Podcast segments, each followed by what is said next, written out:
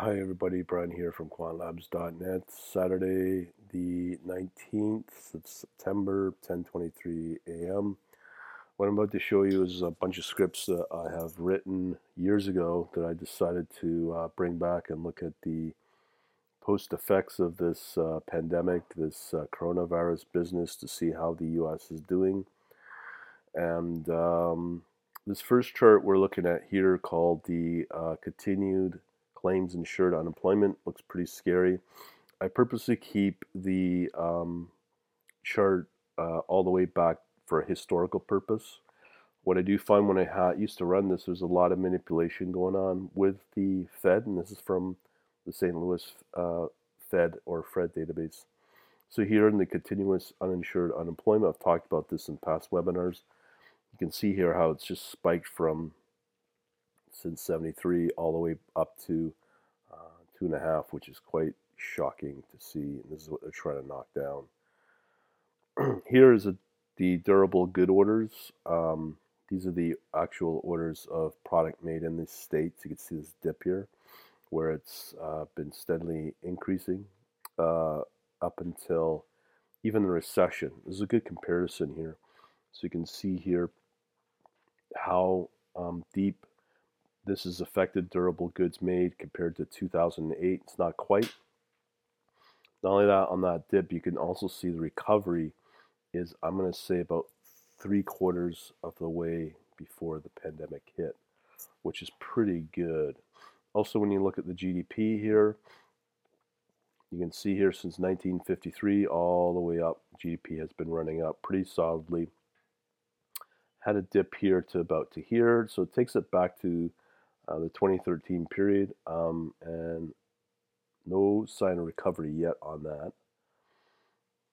All right, so the next one's the industrial production index, which is similar to durable goods.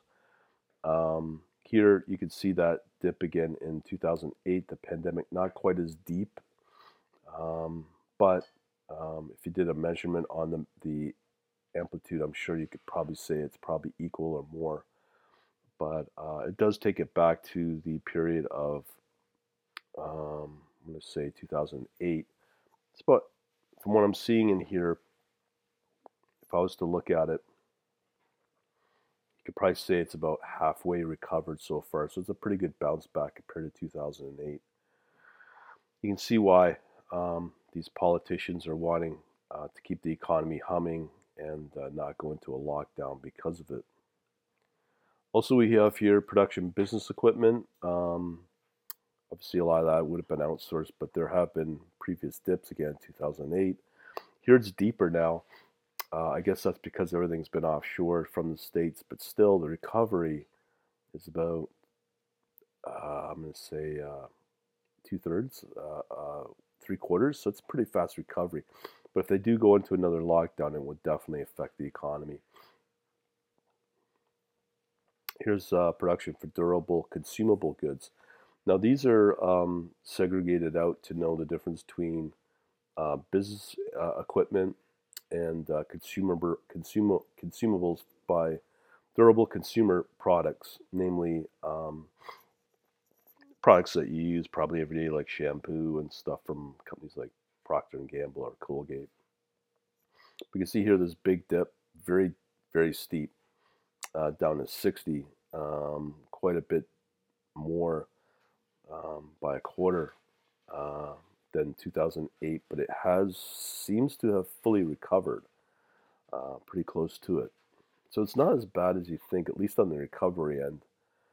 Production um, manufacturing now is uh, a little different. This probably would include your autos and uh, planes as well and uh, same re- little deeper than 2008 rec- uh, recover about 75% uh, oh and that's also the um, NAICS as well for those that follow this.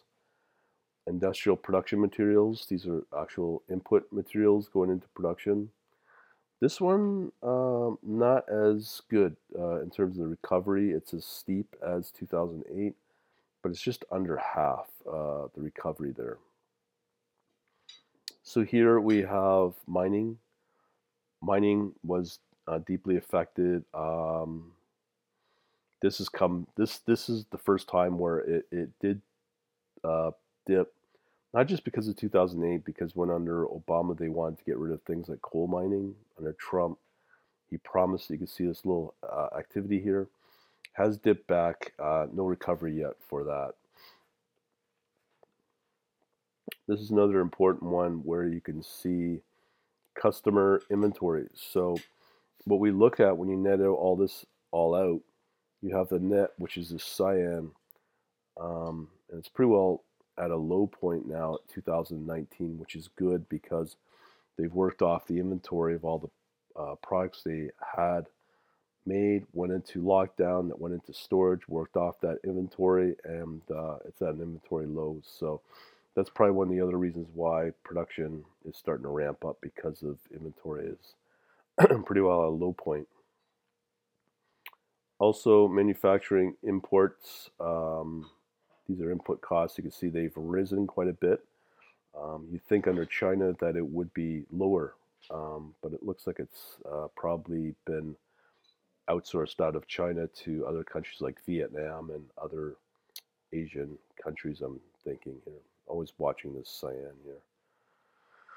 Next one here, we don't have a real answer for it, but that would have been the inventory index, but I do believe that is at a low point.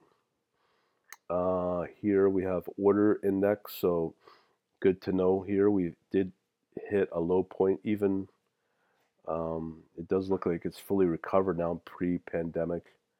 Um, as I said, when you factor in the inventory's been worked off, so um, manufacturer's been ramped up as well. So obviously got to order in product for input uh, into other product. This one's pretty interesting. We got uh, manufacturing new order.